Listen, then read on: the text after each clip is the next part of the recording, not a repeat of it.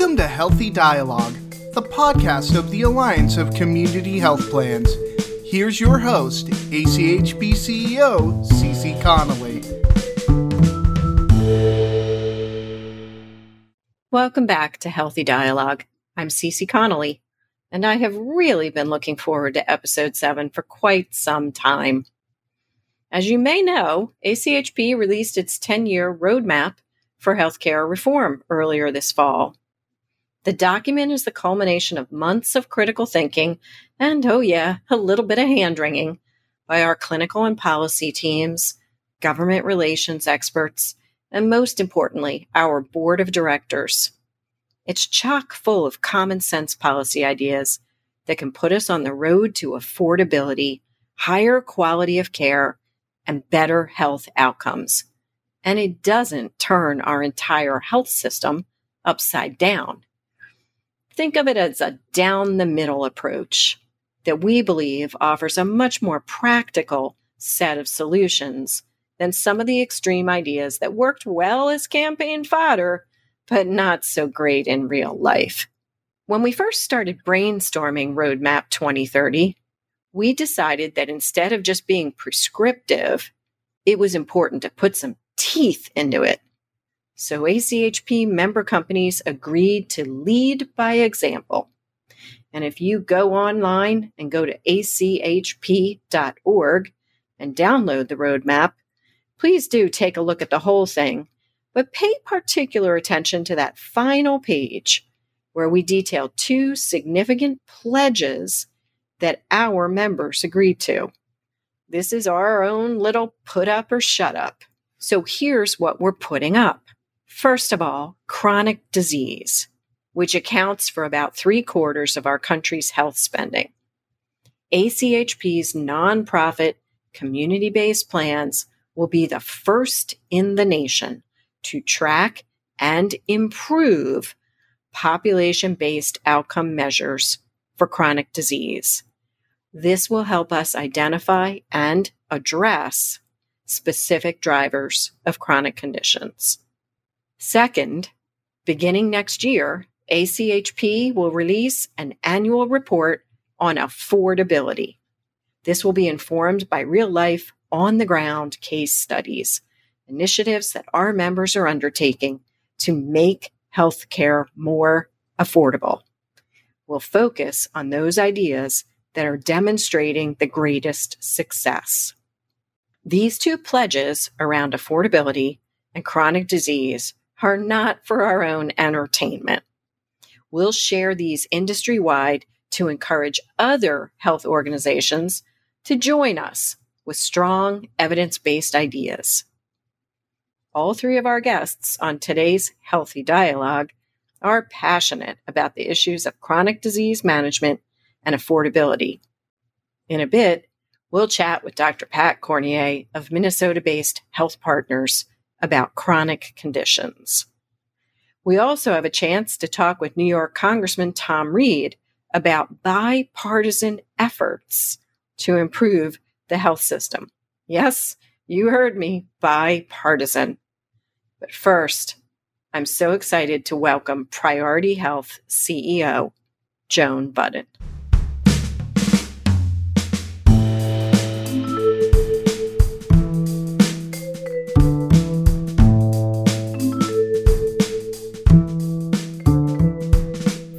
It's my pleasure to welcome Joan Budden to Healthy Dialogue today. Joan is president and C E O of Priority Health in Michigan and has long championed an affordable and sustainable healthcare system. Under her leadership, Priority Health launched an easy-to-use tool that's revolutionizing how consumers access important health information.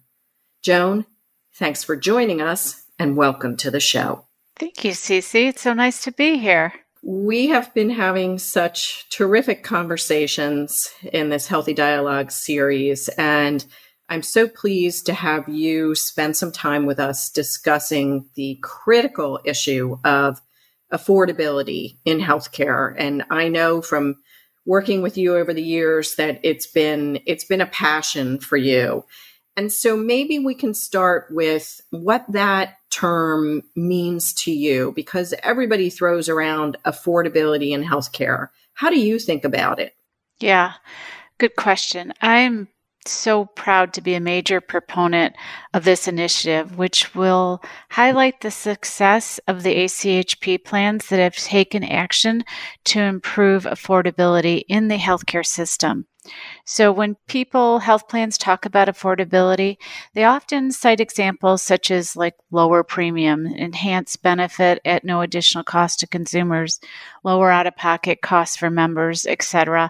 And those are all really great practical examples. But at a really fundamental level, what affordability means to me is that people have access to the care that they need.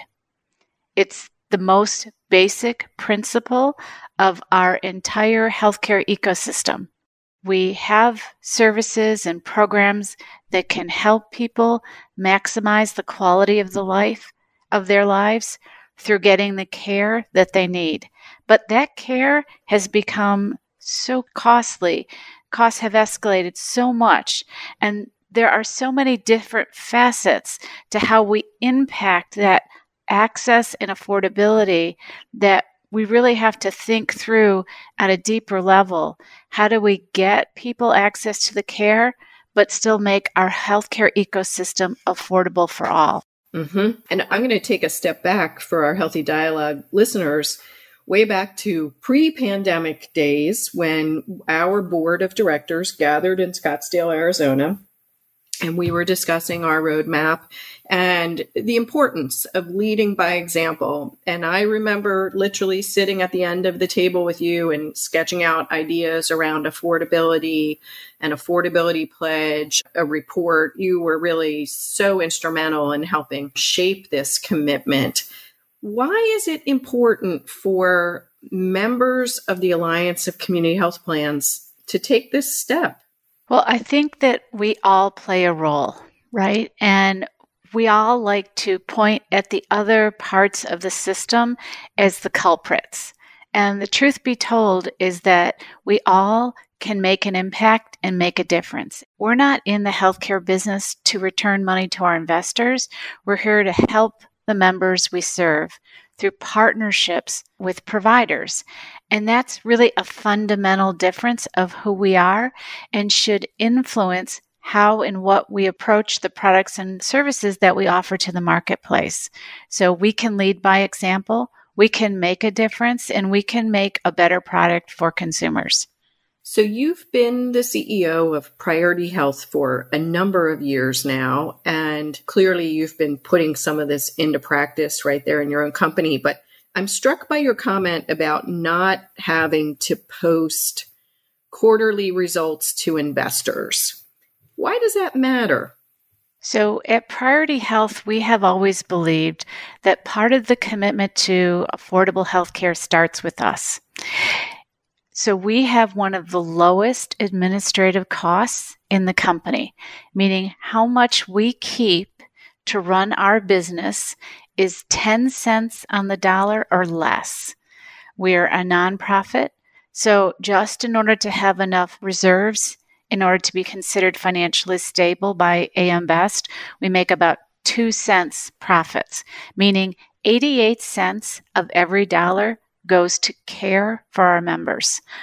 Contrast that with many large organizations who should have economies of scale, have admin costs of fifteen to eighteen cents on the dollar. They have investors, and so they need to have a return of five percent or six percent on the dollar. So they're only actually spending for the premium dollar they're giving, they're only spending about eighty cents on care for their members. That's a significant difference. It really does add up, as you say. And of course, Priority is part of Spectrum Health. And from your experience, what's the value of having the payer-provider alignment? Well, let's talk pre-pandemic, because I think that A lot of that has even been emphasized through COVID. But I think that where we have a differential from a standalone either provider or payer is that we are at the table every single week talking about the innovations, the challenges, the hurdles of delivering great care to people. And so we don't get to say it's somebody else's fault and not figure out how to solve it together. The payer and the provider are mutually talking about the challenges and mutually coming up with solutions that are in the best interests of the members. So that's different. I worked at a standalone insurance company who did really great work, but always had that divide from the payer side or the consumer side. And I think you really see it differently when you're integrated in all part of the same organization. Maybe we can shift gears just slightly here, but again, related to the affordability topic is transparency, price and quality transparency, and that brings in the notion of consumers and consumer shopping. There's pretty fierce debate on some of that in healthcare. Share with our Healthy Dialogue listeners where you come down on the role of price and transparency. So I talked about us all having a role, health plans having a role, administrative responsibility, providers having a role, limitations on what they can charge and how they think about what their, their job is. Consumers have a role. So consumers have a role of being responsible for the dollars that they are spending on the healthcare arena, let's say.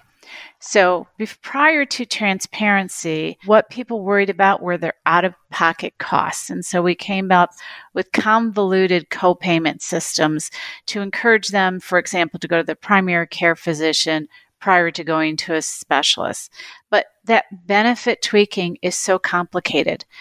One of the things that Priority Health really was a leader on is taking the most frequently used procedures or services and just put out there how much it costs. Do you know how much an M R I costs? Do you know how much a CAT scan costs? And did you know that there are significant price differences depending on who you go to, depending on the site of service? So if a provider, a physician can give a service in his office, it's dramatically less expensive than it's done, for example, at a hospital E R room. Significantly more expensive to go to that setting. And so what I want is for people to take some level of accountability that healthcare isn't something that's done to them. It's something that's done with them. And an informed decision is a better decision for your health, for your well-being. And that includes understanding the cost of the care, whether it's a prescription drug or whether it's a service. We should all become more informed on what we're doing. So I, of course, remember a meeting. Uh, many of our board members sat with H H S Secretary Alex Azar, and one of the topics was transparency. And I remember you taking out your iPad to demonstrate to the secretary the Priority Health consumer shopping tool, if you will. And I'd love for you just to describe um, some of the particular features of that tool. Well, thanks for mentioning that. Yeah, uh, we love our tool. We came out with it, one of the first in the country, and we took a very different approach than other people. And of course, we've iterated from then. But let's start with the fundamentals. For our transparency tool, what we start with is literally pre-processing the claim. So you get to pick the procedure you're planning on doing. Again, they're the procedures that have variation in costs, that are frequently accessed or used, and that people are interested in knowing more about. That's kind of the fundamentals of it. We pre-process the claim, so it's based on the person's copay, deductible, benefit structure, and their geographic location of where they want to get that service, whether they pick the actual provider or just a zip code. We tell them what the average prices in the market is, and then they can pick where they want to get at the provider. And we'll pre-process that claim and tell them how much they will have to pay out of pocket. It literally is so accurate. I've had people tell me it's within pennies hmm. of the accuracy. So it's amazing. And actually, we thought that people would be interested in this. It turns out they weren't necessarily just interested in financial planning. People were afraid to get services because they were afraid of how much it would cost. Well, let's take the mystery out of that. Here's exactly how much it would cost. And by the way, you could see the difference if you shopped, if you went to this person or that person or this health system or that health system. And it was just completely transparent. And I don't think there's any harm in doing that, that we did procedures where there were not quality differences and where providers were concerned about quality, we addressed that. So the other thing that is different about our tool is that we do encourage people to become informed. So we reward you for shopping. And uh, just to be clear, some of those shopping rewards, it's not just for choosing the cheapest, correct? No, it's for going on the tool and becoming more educated. I'm sorry if I wasn't clear about that. So it starts with going on the tool and just finding out and being educated. We did this years ago with just information about diseases like diabetes. If you watched a video, we reward you in some way. So it's kind of the educational component of a health plan is something that we believe in. That's part of our job at Priority Health. Can you share a best practice, a favorite example, a success story where we're able to get to affordability or or make healthcare more affordable and accessible as as you describe it? Well, you know, we've had, there's some stories that I love about the integrated delivery system. And in the morning, we talked about a procedure that was extremely expensive, actually, by the way, fairly painful at the same time, and yet didn't have any greater efficacy than a lower cost procedure. Equally painful, less expensive. In either situation, didn't always have turn the results. And so, as at a round table with physicians at the delivery system and at the health plan, we had a great debate about what was the appropriate thing to do that was in the best interest of the consumers. And I would say by five o'clock that day, we agreed and made policy changes on both sides of the fence so that our common shared patients and members would all get the same type of care, and that we were in alignment of what good quality care looked like that was affordable. I, I think that is the kind of thing that is really valuable. Well, I'm so glad you also mentioned efficacy and sometimes patient pain or discomfort or quality of life, because those all factor into, I think, these conversations and decisions. And so it's it's terrific to hear. I'm going to close on, I don't know if it's a tough question for you or not. I feel like I have my good days and bad days. But do you think that we as a nation can get to this high value, affordable health system? I am encouraged by the, the progress we've made this year to moving towards value-based care. So we're talking to a number of large health systems in Michigan and really talking about that kind of value-based payment where we are rewarding, we're paying, we're reimbursing to take care of somebody, not paying you for how many services you do. And as providers embrace that and take that on, then I believe that the whole dynamics of the healthcare system can change and will change and will be in our best interests. And if we don't solve this, we don't deserve to have the system that we have today. We need to make, it needs to be different. So I am very supportive on trying things, learning from them, evolving them, working together instead of against each other. Well, we sure agree. We think that folks deserve that care, deserve the very best of care, deserve the information that you're talking about in transparency, And so, Joan, I just, I want to thank you for your commitment to this and such a great conversation today. Thank you, Cece. It was a pleasure talking to you. You were such a good leader of A C H P, and these podcasts are great ideas. So thank you for having me. And we'll be back with more of A C H P's Healthy Dialogue after a quick message from our sponsor.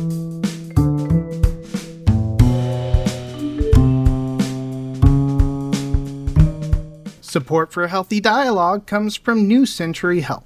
New Century Health is the leading value-based specialty management company with a deep focus on improving quality and lowering costs for oncology and cardiology care.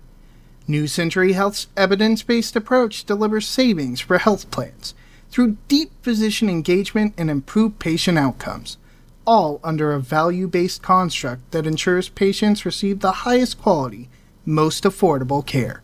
Learn more at new century health dot com.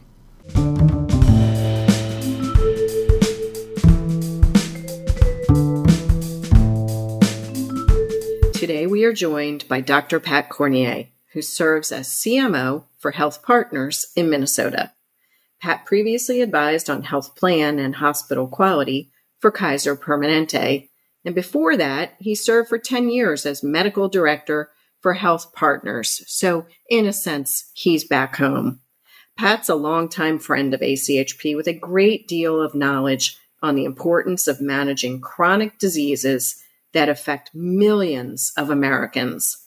Pat, welcome to Healthy Dialogue. Thank you so much, Cece. It's just a delight to be here with you to talk about some really important things today. We know chronic conditions take an incredible toll on our citizens, our families, and interestingly enough, probably represent about seventy-five percent of total healthcare costs and the majority of deaths in the United States. So given all of that, Pat, as a physician, why is it so important that we try to get our hands around chronic conditions? Cece, I'm glad you pointed out that the toll extends to family. And of course, the toll extends well beyond the cost and mortality that comes from chronic health conditions. Living with chronic health conditions in and of itself represents a challenge and can really detract from well-being and enjoyment of life. It really interferes with those that make up our communities from fully enjoying their lives. And managing those chronic conditions can really have a dramatic impact on day-to-day life, day-to-day well-being, and in the long run, both those causes of death and the causes of impairment that come from chronic disease, as well as cost. So it's really an area where, in terms of the good for our communities and the improvement in overall costs, it just makes good sense to pay attention to chronic disease, not just treating it, but doing everything we can to prevent it. I'm so glad you mentioned preventing, and, and we want to get into that and some of the really exciting approaches that Health Partners have, have been using for some time now.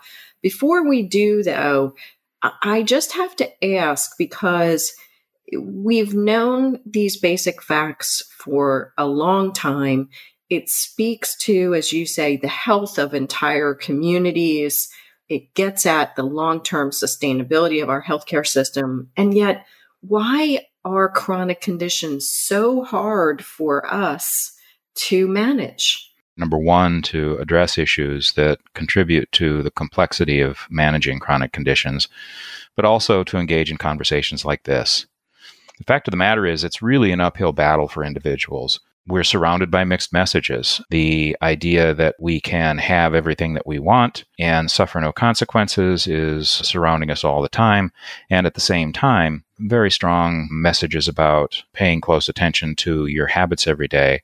And that's a difficult thing to deal with. The other is a dimension of this that I don't think is often considered is what is the emotional mental health reserve that we as individuals have when it comes to being able to exert or exercise the kind of effort that's necessary to be able to manage a chronic disease. Under conditions of chronic stress, under especially now the kinds of uncertainty that we're dealing with, management of chronic disease becomes even more complicated. Last, and very importantly, I think, is the availability of affordable healthcare coverage for individuals who have chronic diseases so that they have access to the best, most effectively coordinated care available to help them in that very complicated effort. And as I was listening to you, of course, the COVID nineteen pandemic came to mind. I mean, I know even myself these past many months, you know, some days you don't get up from your desk to walk and exercise and stre- and stretch, or you treat yourself to that dessert. And but aside from my silly little challenges, again, I think for individuals with chronic conditions, what has the pandemic either reinforced for you or or shed some light on? Well, first of all, Cece, those are not silly little challenges. Those are challenges that we face every single day, and they're exacerbated by the fact that we're doing so now in a context where we are disconnected from so many of those that we love and so many opportunities to share social interaction that are more difficult now. You know, the thing about COVID is that it's pointed something out that's really important, that almost any threat to health hits those with chronic disease much harder, both in terms of the risk of death and the long-term consequences of suffering from an illness that is represented by something like COVID nineteen. In fact, we have been so focused on the question of the two hundred ten thousand uh, Americans who have died from COVID that we've forgotten to spend much time thinking about those who suffer long-term consequences as well. As a result, the elderly, people of color have been hit particularly hard because they carry a disproportionate share of chronic disease. The other is that it's it's creating a very significant toll on emotional, physiologic, and economic reserve. And they all play a role in our own individual ability to weather the kind of attack that's represented by getting COVID nineteen as it attacks the body. You know, the pandemic has served as a highly visible example of this because of its sudden prevalence. But it's important to understand that that same phenomenon has always been true, that people with chronic disease have less of that kind of physiologic reserve and offer, often have less of the emotional and economic reserve necessary to weather an illness. Well, as you know, Pat, earlier this fall, A C H P rolled out our Roadmap twenty thirty, which we have put forth as a set of proposals and strategies and policies to improve the healthcare system for patients and families and communities. And one of the things that I'm so excited about in that roadmap is that our board of directors took two very important pledges because they said it was important that we lead by example, one having to do with affordability and the other focused on chronic conditions and actually making a commitment to track and improve population-based outcome measures for chronic disease. Can you help our Healthy Dialogue listeners understand why this was important? Chronic disease is such an important issue, and it was really exciting to me as a physician, as a clinician who had thousands of patients, so many of whom were dealing with this, that the idea of the A C H P members committing to this kind of population-level impact was really very invigorating. It reflects actually an ownership. It reflects a recognition of the responsibility of the member organizations, and it's a public declaration of accountability. And as an organization, we recognize that our connection to our community is a very powerful point of leverage to be able to have an impact on the way chronic disease affects those that we serve. And you, of course, have spent a, a good part of your career, not all of it, but much of it in these organizations, nonprofit companies that partner the payer and the provider. Mm-hmm. Now at Health Partners, an integrated system that has both the health plan dimension and then the care delivery side.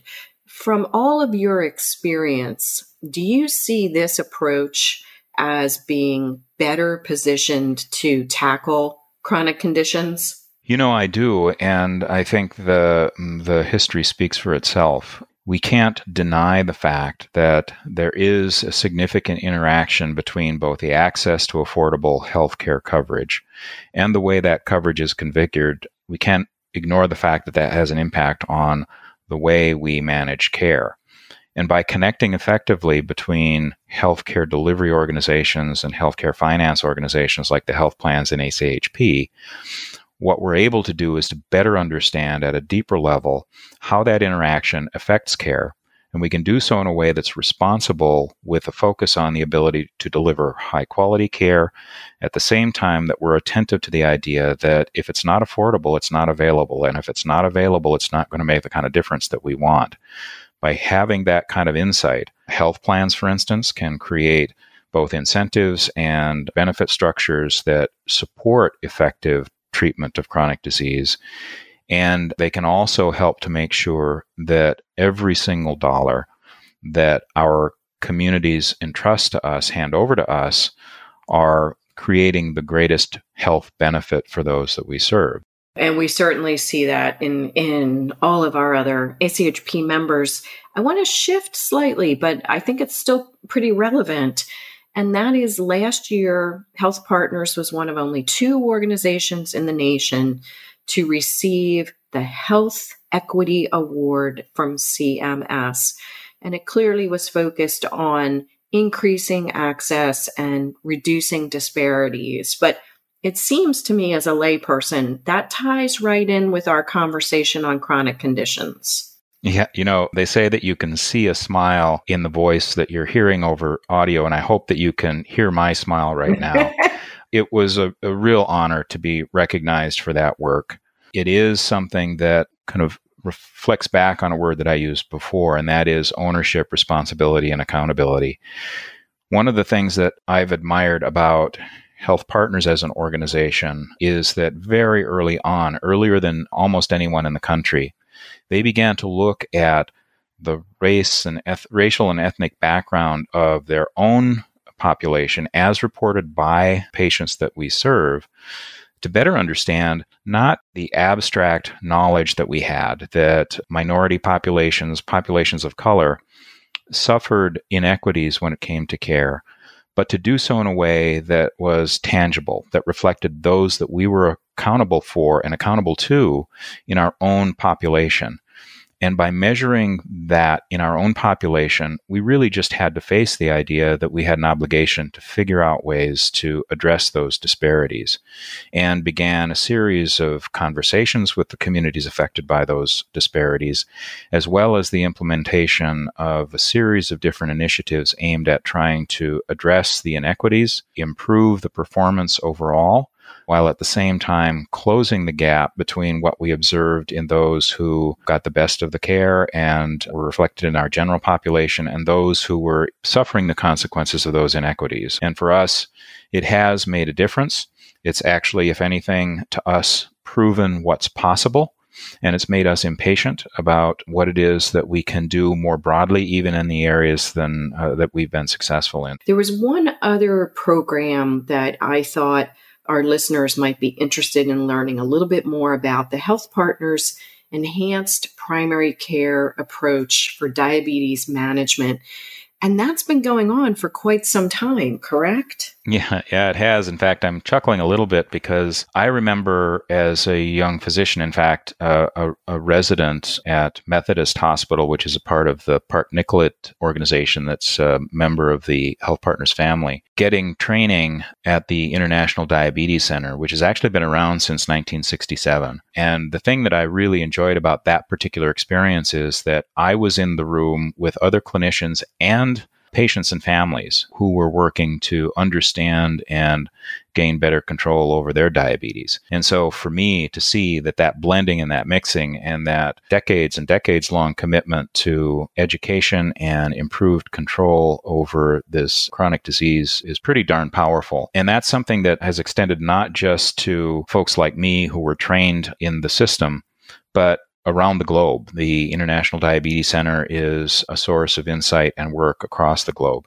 The other is that as an organization, we recognize that good intention by well-meaning teams and clinicians, and in this case, primary care clinicians, really isn't going to cut it. They need to be surrounded both by the kinds of education and support represented by the International Diabetes Center, but they also need to be surrounded by organizations that can effectively implement what we know and understand how to surround those teams with the technology and operational execution to be able to support better care.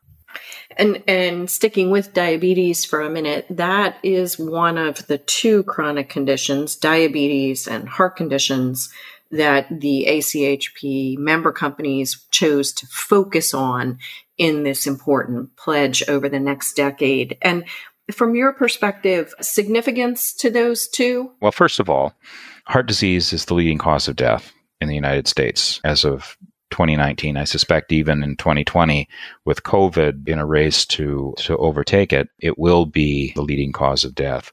Diabetes is number seven. Now, combined, those two have, as we've talked about before, a devastating impact on residents, the people of the United States, and our communities. The other thing that I think is important about those two is that they affect such a large number of people across the country, and the very same things that we do to gain better control over heart disease and diabetes have a beneficial effect on other major contributing risks of disease and disability. Stroke, for example, and also the complications from diabetes like kidney failure, vision loss, heart disease, amputation. By effectively managing both heart disease and diabetes, we affect a large proportion of the population. I have to say, there are so many challenges we face as a country right now, and some days feel a little dark, but talking to you, it feels a bit brighter. I love the focus on what is possible and now drilling into the motivation. Doctor Pat Cornier, thank you for joining us on Healthy Dialogue. Thank you so much, Cece. We'll be back with more of A C H P's Healthy Dialogue after a quick message from our sponsor.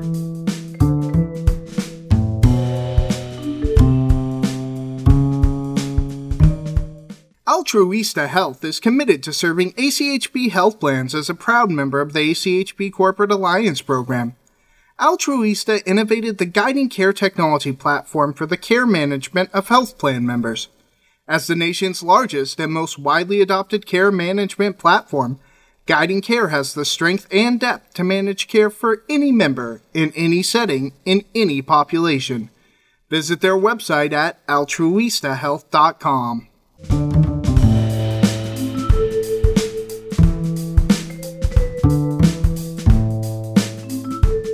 Today, we are pleased to welcome Representative Tom Reed to Healthy Dialogue. Congressman Reed represents New York's twenty-third Congressional District and is co-chair of the Problem Solvers Caucus, a bipartisan group of lawmakers going against the contentious grain in Washington these days. He's a longtime advocate for policies that help those living with chronic conditions. Congressman Reed, we are so honored to have you with us today. Welcome to Healthy Dialogue.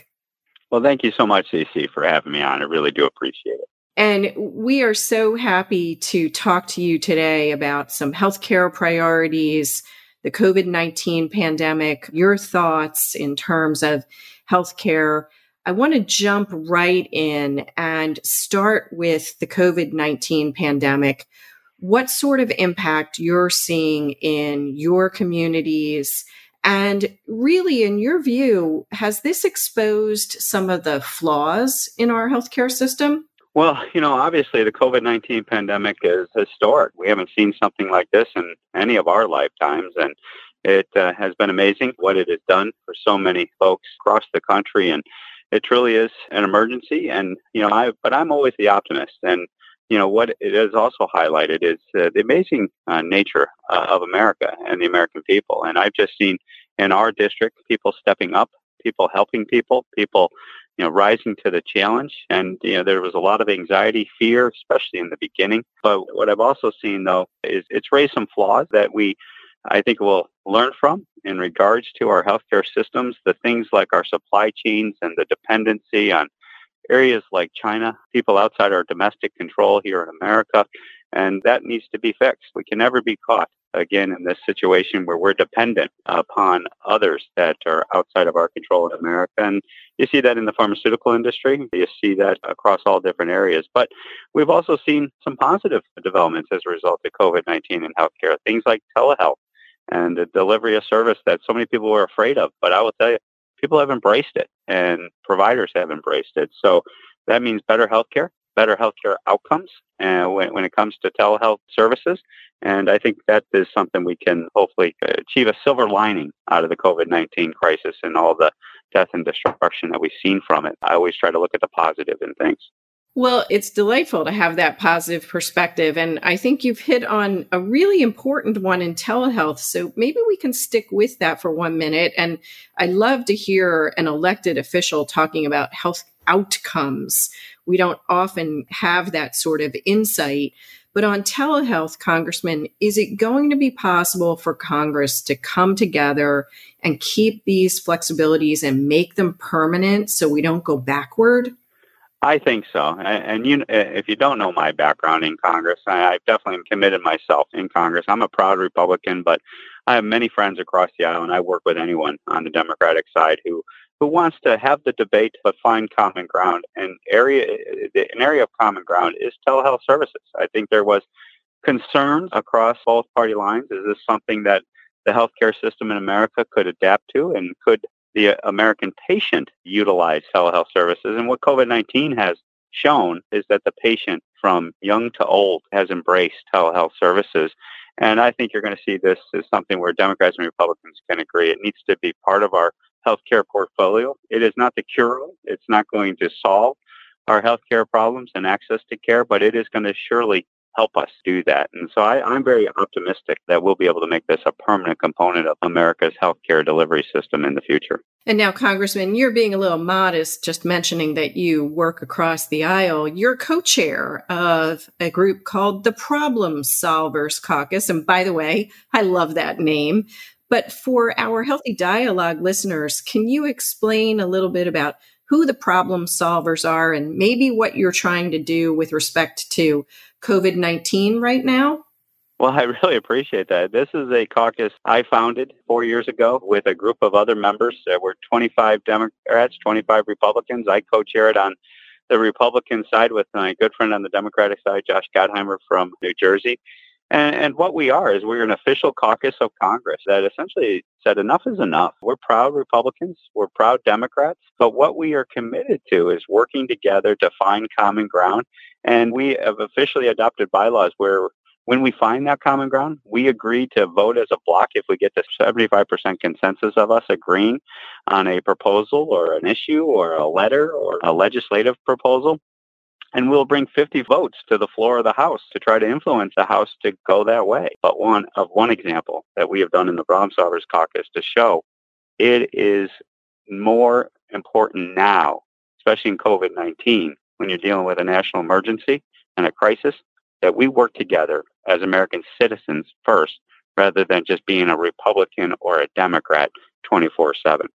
And I don't want to get too into the weeds, but I do think with respect to the pandemic and the likelihood that it's still going to be with us through the winter, who knows for how long until we've got some sort of uh, vaccine available to much of the population. And so with that in mind, Congressman, where do you see a role for Congress when it comes to testing and contact tracing? I know some bills have included federal dollars for that. What about you and the problem solvers? Yeah, we allocated, no, absolutely, there's an additional for federal investment on the need for additional testing, contact tracing. Obviously, we're making major investments in vaccine purchasing, pre-inventory acquisition, pre-distribution supply lines. That is a positive thing that we should be well ahead of when the vaccine is approved, which is a good thing. And that is good. So, you know, we are going to make sure that these resources are delivered, because you're absolutely right. The ultimate solution to this problem of COVID nineteen is a vaccine, but it, we're going to have to get through this window of time that's ahead of us before that vaccine is widely distributed and available to the American people to keep them safe. And that means these resources have to be delivered. I'd like us to pivot to the topic of chronic conditions, because you have been so thoughtful on that challenge really in our society. I believe you have legislation right now that would open up Medicare access for diabetes self-management training, which to me sounds as if the opportunity to help many of these individuals live more independent lives. But maybe you can talk through that proposal and where we need to go as a country on chronic conditions. Well, I appreciate that opportunity. That, that's another passion of mine. Not only trying to fix the dysfunction of Washington, D C political environment with the Problem Solvers Caucus, but I'm the father of a type one diabetic son. My wife and I, he is now twenty.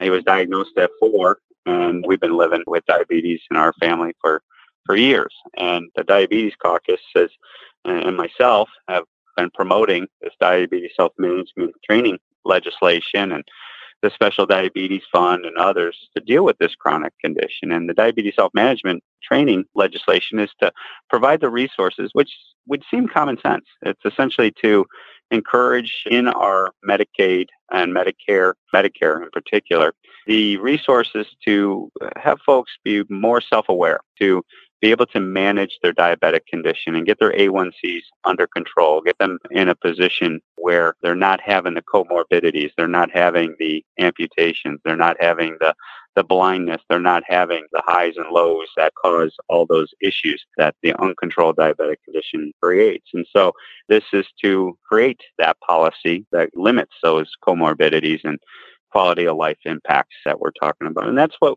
chronic conditions really lead to, right? That's if you don't have good adherence to protocols to manage those chronic conditions, not only are the chronic conditions out of control, but all of the impacts on people's quality of life and all the comorbidities and that, that spiral down in that health condition just gets really out of control. And if you talk not just from a quality of life perspective, You, you look at the cost on our healthcare system, and it's drastically increased when these chronic conditions are out of control. And again, just reflecting on the pandemic experience now of uh, seven months here, I think we've seen that for people with chronic conditions, this has been an especially challenging period. Absolutely. And that's where telehealth has been such a, a critical service during these times. But the, the real downside is I've heard stories, you know, during the crisis, and I've anecdotally seen this, and I'm just very concerned what the ultimate numbers are going to show, is people with chronic conditions have lost contact with their healthcare providers, with their healthcare systems. And those chronic conditions have gone unattended. And, you know, we talked about, you know, they talked about the closing of elective services and surgeries.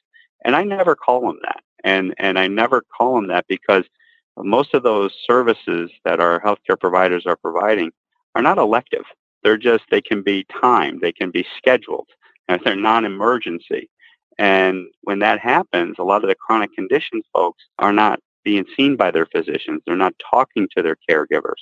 And when that happens, that's the problem, right? That's when the condition gets out of control. That's when they lose their proper medication doses. They lose the interaction with their provider. Well, and if I were to just toss in a little shameless promotion here of our Alliance of Community Health Plan members, I'd say not only do they agree with you, but they really approach this from the perspective of the community health plan being in on that partnership as well, working with the providers, the clinical teams, community groups, et cetera, as you say, you know, to really manage these challenges. It, it seems it, we certainly view this as a really collaborative endeavor.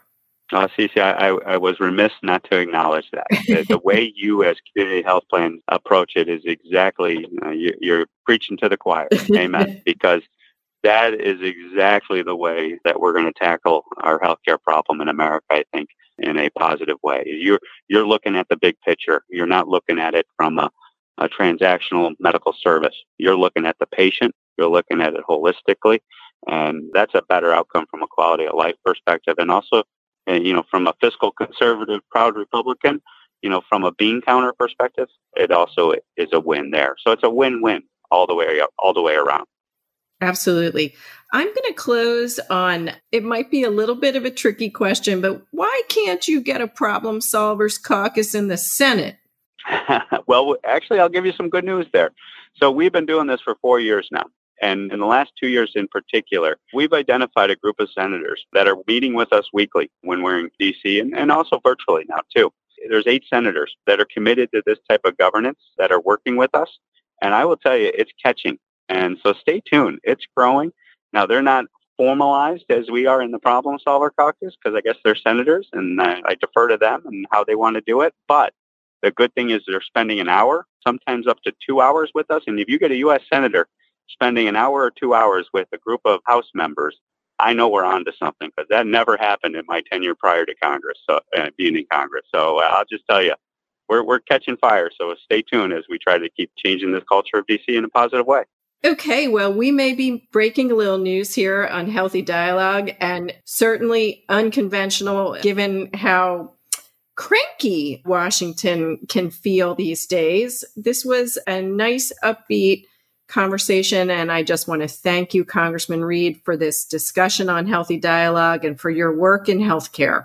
I appreciate that, Cece, and never give up. I know uh, it seems that uh, there's a lot of dysfunction and there's a lot of polarization, and there is uh, in Congress and in America, but we are trying to get better, and we can become united once again. And we'll be back with more of A C H P's Healthy Dialogue after a quick message from our sponsor.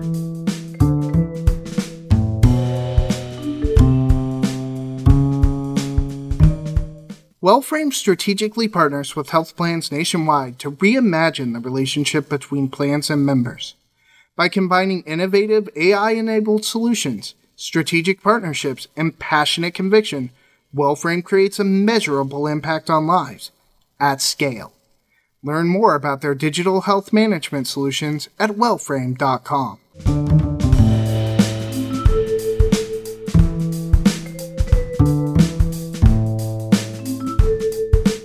So regular listeners of Healthy Dialogue know that typically at this point in the episode, we call it Cece Needs a Minute. But we decided today to turn the microphone over to our good friend, Joe Pfeiffer at H F M A, because Joe thinks a lot like us on topics around consumerism and affordability and what he recently called hard truths. So Joe, enjoy the microphone. Thank you, Cece. I think you know I'm an optimist by nature, but I've been troubled by what I see in healthcare, an industry I have been in virtually my whole professional life and one that I love. You see, there's been so much change, so much turmoil, yet economically, no real change. We are still on an unsustainable path, and trust in our industry continues to wane. Why? Not to oversimplify it, but leadership is lacking. Politicians who speak in sound bites, reducing a complex debate into one that goes about an inch deep.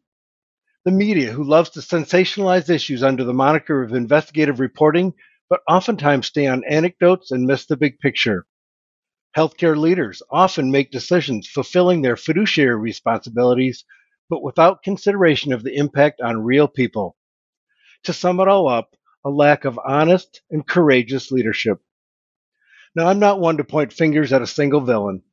All the constituencies in healthcare, insurers, public and private, all provider types, employers, and, yes, consumers, have all contributed to the current state of healthcare.